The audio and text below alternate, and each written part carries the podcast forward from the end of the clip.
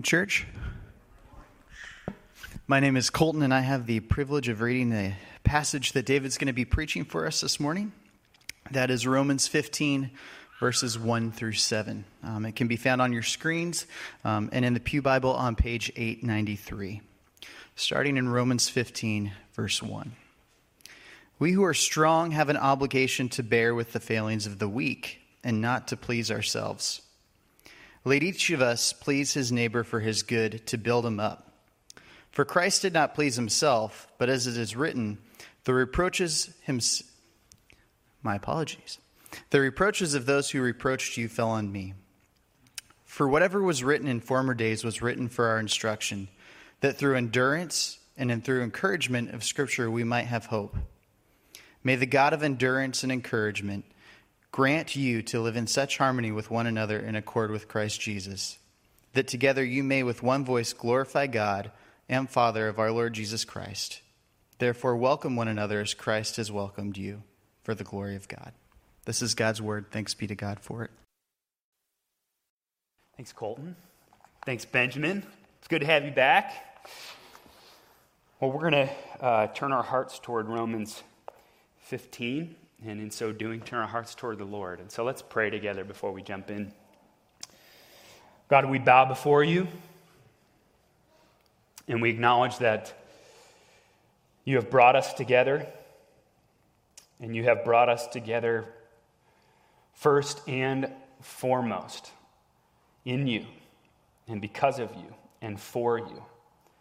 And we pray that you would guide us, that you would show us your wisdom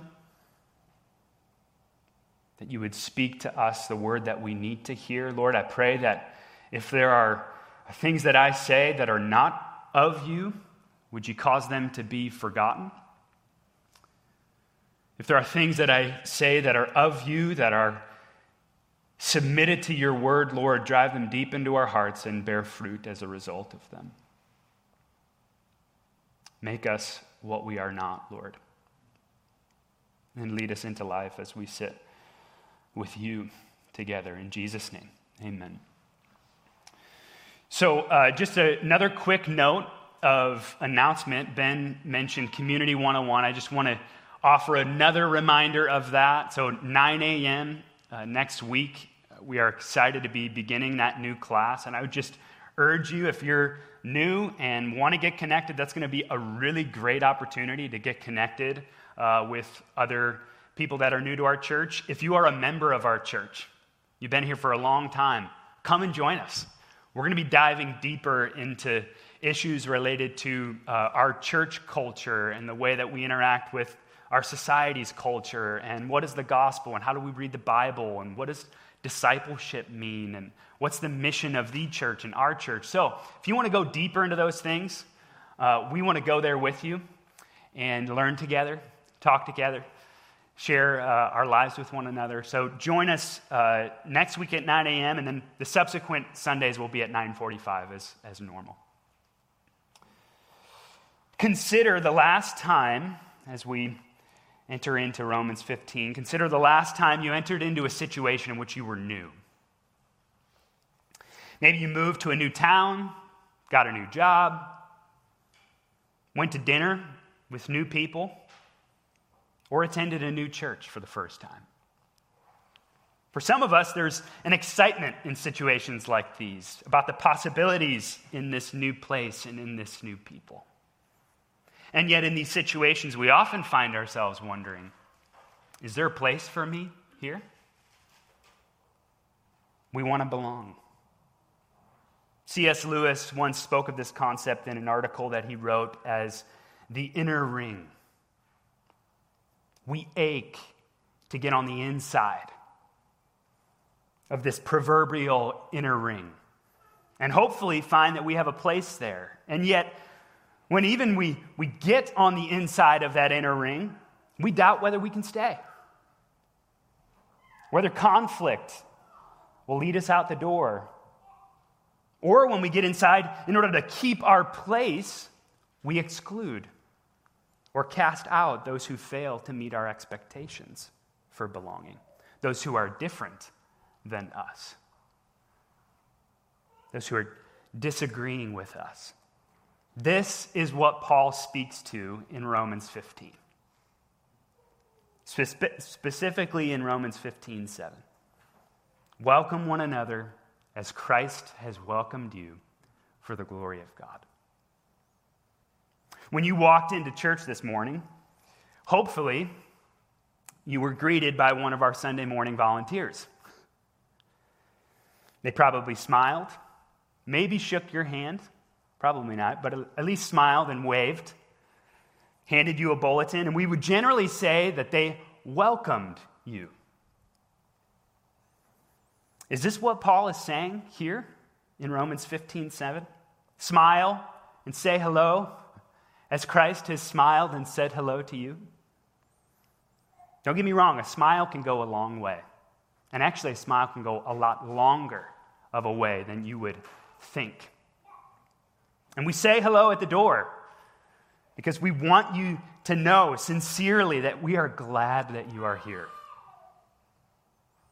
But that is not really what Paul is speaking about here in Romans 15. Paul's calling the church to a much more weighty kind of welcome a welcome that's true and strong and patient and kind, a welcome that transcends difficulty in differences and calls us out of division and leads us into a unity that is otherworldly and glorifies God.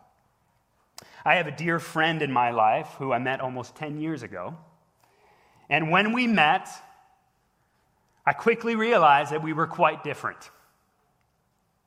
We'd been called to the same ministry, and yet we carried with us different backgrounds, different personalities, different theological convictions, different career aspirations. And as someone who prizes harmony, this unsettled me. I didn't like it. To me, our differences were hindrances to being close. And yet, my friend welcomed me and continued to do so, even in our differences, even when that involved conflict and disagreement. He continued to welcome me, even in the ways that I pushed my convictions and my differences on him or pulled away from him and hid my convictions. He bore with me, he listened to me, he learned from me, and eventually I learned from him in such a way that he changed my understanding of what unity really meant, what true welcome is. And as a result, after 10 years, he's my best friend. We talk every week. Lives in San Diego. We often say we want to have a welcoming community, but what we often mean by that is we want a community that doesn't have conflict, that's pleasant, that smiles and says hello. We often say we want unity, but what we really want is uniformity. But Christ calls us to something more, something better, and yet something more difficult. The context of Paul's call to welcome is this very dynamic. Differences in the body of Christ, specifically differences of conviction or opinion. Romans 15:7 is the close of a larger section of what Paul is saying starting in 14 verse 1. Paul is speaking to the church in Rome which was comprised of former Jews and Gentiles. There were significant differences of opinion about how much the Jewish law as a, a Christian was obligated to obey. It's evident that this had brought about division in the church, which Paul speaks to in chapter 14, verse 1. As for the one who is weak in faith, welcome him, but not to quarrel over opinions. One person believes he may eat anything, while the weak person eats only vegetables. Let not the one who eats despise the one who abstains, and let not the one who abstains pass judgment on the one who eats. for God has welcomed him. Verse 5 One person esteems one day as better than the other, while another esteems all days alike. Each one should be fully convinced in his own mind. You might read that and be like, what is he talking about? What does he mean by the strong and the weak? When Paul uses those terms, the strong and the weak, he is not referring to morality. By the strong and weak, he does not mean less sinful and more sinful.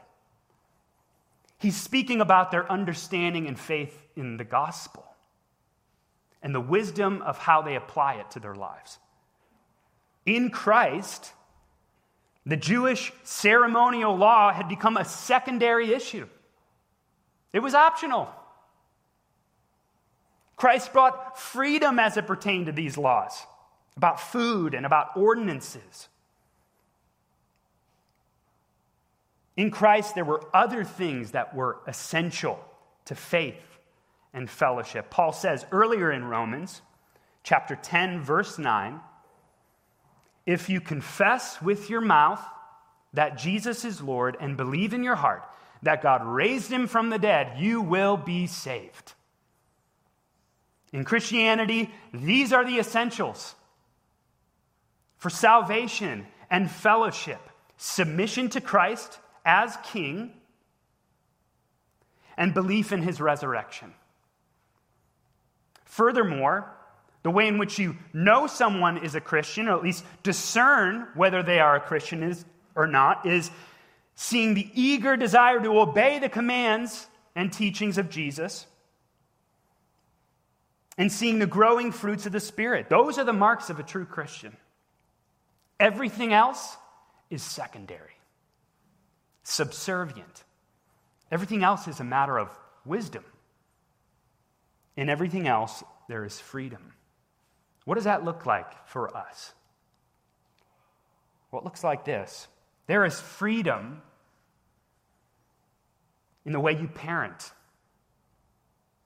in the way you tend to your home, in the way you operate in your marriage, the way you dress, the career you have, how much money you have, the way you tithe, how big of a house you have, the kind of car you drive, the beverages you consume, the music you listen to, how often you read your Bible, when you read your Bible, the news station you watch, the decisions you make in the voting booth, whether you get the vaccine, what you think about race racism and what we ought to do about it.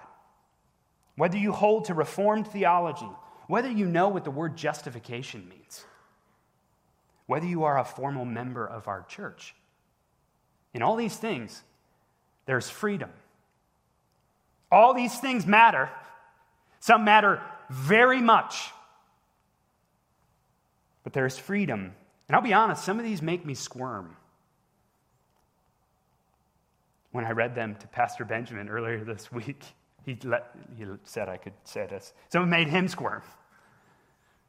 What, which ones make you squirm? Which ones, as you were listening to them, were you immediately trying to rationalize how they weren't a matter of freedom, how they were actually a primary issue? We have convictions about these things, and some of them are very strong. But they're matters of wisdom. They're conclusions about how to apply God's word in our lives. But Paul says each one should be fully convinced in his own mind. Meaning, Paul urges us in submission to the Lord to pursue thoughtful, honoring convictions about how we apply the truth of the gospel to our lives. I have convictions about these things some stronger than others. I have convictions about how we manage our money. I have convictions, growing convictions about how we parent, very new convictions about how we parent that will continue to develop and be refined. I have convictions about certain social issues. Again, these things matter. It isn't whether we have convictions, but how we hold them. It's evident that there were some in the Roman church that were holding their convictions in a manner that brought division to the church. They were quarreling against one another, judging and despising one another on both sides. They had strong convictions, but they held them in such a way that threatened their unity in Christ. Can we not do the same? Especially in the climate that we're dwelling in right now? We can look down on one another. We can demonize those with whom we disagree with, making them an enemy.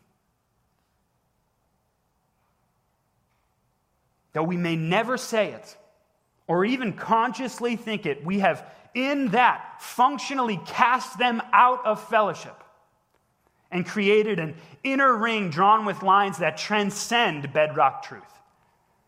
And when we do that, we are acting like non Christians. Paul says in verse 19, So then, let us pursue what makes for peace and for mutual upbuilding. The pursuit of peace doesn't mean the absence of disagreement. Disagreement, in and of itself, is not a barrier to fellowship. It doesn't need to mean division, but it actually can lead to a deeper unity, a true unity. It can actually lead us deeper into the heart of Christ. But this can only happen when we hold our convictions on our knees. When we acknowledge that we do not have perfect knowledge there is perfect truth, but we do not have perfect knowledge or wisdom in these areas. Even if I feel convicted very strongly, I still might be wrong. So I need brothers around me who will expand my perspective and refine how I apply God's truth in my life. There have been elder meetings that I have walked away from this past year and concluded that I've been wrong. I've had an unwise posture t- towards certain issues. Or I've been convicted by the Lord that I was holding my convictions not with humility, but with arrogance that served division and unity. So I needed to return to the elder me and say, hey, guys, one, I, I'm thankful that you've refined my convictions, and I apologize for the way that I uh, carried myself in our meeting. What if we did that? What if we engaged in that way? Jesus can get us there. If your heart has become hard toward that person who has been either more COVID cautious or less COVID cautious, if your heart has become hard toward them, then something in your heart needs to change. We can talk about the convictions themselves and we can refine each other, but if our hearts have become hard, if we have turned away from that person, something in our heart needs to change. If you scoff at someone because of their social media feed, something in your heart needs to change. If you judge someone in your heart because of the politician that they have displayed in their front yard, something in your heart needs to change. If you're bristling or scoffing at me while I recite this list, reach out to me. I'd love to talk with you about that. I think we both would be helped if we talked. Or Pastor Benjamin is here. You can reach out to him, and he would love to talk with you about it. He said I could say that. Reach out to those you've grown hard toward. Don't assume that you understand what's going on in their mind about how they make decisions. Consider praying for them. Maybe you don't reach out. Maybe your heart is hard and you just pray for them. And see your heart melt before the Lord. Get together, whether you articulate your differences or just enjoy a cup of coffee. Move toward one another, listen to one another. Maybe you need to confess sin to a brother or sister. Maybe you need to forgive someone who has wronged you in these kinds of ways. How do we welcome like that? How do we become a community like that? Do we stifle our passion? Do we put a smile on our faces? Do we just bite our tongues? Sometimes we do need to bite our tongues But Paul says, welcome one another as Christ has welcomed you, which is the why and the how of this kind of unity. Maybe some of you have known someone who has had an organ transplant. Maybe you have had an organ transplant. When somebody gets an organ transplant, that foreign organ becomes an essential part of them. It becomes integral to their life and prosperity. And to reject that organ is to lead to death, to division, to the breakdown of your body. This is close to the word that Paul uses for welcome here. The word welcome here means to accept or receive, not into a building, not even into conversation, not even into friendship, but into one's own heart. This is the welcome of Jesus. Paul in Ephesians 2 writes about our condition before we came to Christ and the way in which Christ has responded. He says to the Gentiles, Remember that you were at that time separated from Christ, alienated from the commonwealth of Israel, and strangers to the covenants of promise, having no hope and without God in the world. But now, in Christ Jesus, you who once were far off have been brought near by the blood of Christ. We were outsiders. That's us. We were aliens, strangers. But Christ has brought us near. Christ has welcomed us into his heart, but not without cost. It took blood, his blood. He was despised and judged cast outside, made an alien, a stranger. As Paul says in verse 3 of chapter 15, he bore the reproach that we deserved, the condemnation that we deserved, that we might be raised to new life. His heart was torn open and laid down that he might welcome us in. And in that, he broke down that which would divide us. And Paul goes on to say that through him, both the Jew and the Gentile, and both me and you have access in one spirit to the Father. What does that mean? Jesus, I think, describes it when he speaks to his disciples in John 15. He says in verse 9, As the Father has loved me, so have I loved you. If you are in Jesus Christ, you are loved with the same love that the Father and the Son have shared with the Holy Spirit for eternity. In timeless glory, the Father, Son, and Spirit, the ultimate inner ring, have loved one another, deferred to one another in beautiful, diverse unity, perfect harmony, and mutual admiration self giving love, and faithfulness. Their union is one of true welcome, one in which they dwell in one another's heart. And if we are in Christ, we've been welcomed into that eternally dynamic life together. And even more astonishingly, that dynamic life, that beautiful unity has taken up residence within us. Jesus says in John 14, verse 23 If anyone loves me, he will keep my word, and my Father will love him, and we will come to him and make our home with him. If you love Jesus and are in him, then the perfect, holy, beautiful God who made the world and is redeeming all things lives in you. And in everyone else who loves Jesus like you. Our collective identity has thus been changed. Now, our basic and most fundamental identity is that we are together a people who belongs to Jesus Christ and to one another. We are no longer our own. That is not opinion, but a fact. It is not a pipe dream to pursue, but a present reality to abide in. The kingdom of God is not a matter of eating or drinking, but of righteousness and peace and joy in the Holy Spirit.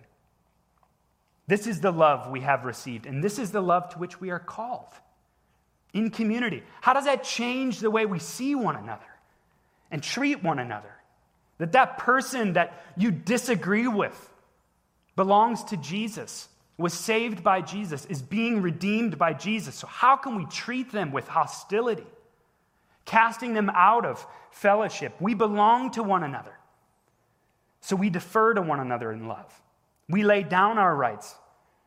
We belong to one another. So, when we sin against one another, we confess and repent and forgive. We belong to one another and to Christ so we can wade into deep waters of disagreement because we share a bond that runs deeper than the bonds crafted by our convictions. We can hold on to our opinions, our, our convictions, we, and we dialogue with others about them because we all need to be refined in them. But at the end of the day, our common Christ wins the day. And again, in Christ, these things that would divide us actually are inroads into Christ's heart and into deeper unity. And that kind of love radiates the beauty of Jesus, the glory of God to the world, for it brings a supernatural unity. It's natural to be joined with those that are like you, that think like you, that have the same opinions as you. The church ought to be a place that is unified in such a way that would be impossible without Jesus. The church ought to be a community that is full of people that, if it weren't for Jesus and the gospel, they wouldn't be friends, or they might even be enemies. That is supernatural, and that glorifies God. This is Christ's prayer in John 17, starting verse 21. He's, he asked the Father, I ask that they may all be one. Just as you, Father, are in me and I in you, that they also may be in us, so the world may believe that you have sent me. The glory that you have given me, I have given to them, that they may be one, even as we are one, and I in them, and you in me, that they may be perfectly one, so that the world may know that you sent me and loved them even as you loved me. The salvation of the world is on the line here. We want to be a community that's visitors say, Wow, you mean to say that these two people are friends? We want to be a community that outsiders look at, scratch their head, and crane their necks in curiosity. What brings together such a diverse crowd? What if our unity was so supernatural that people became Christians because of it? This is who we want to be. This is who we're called to be. It's not negotiable, it's essential. And if you're, you're new, this is the kind of community we hope to welcome you into to smile and say hello and welcome you into the door today and tomorrow and the next day. We're not there, but we can get there as we take one another into our hearts as Christ has welcomed us into his for the glory of God. Let's pray. Lord, we pray that you would lead us into true unity, a unity that may be unpleasant at times, a unity that involves sacrifice, but a unity that is beautiful, that glorifies your name. Root us deeply in our union with you.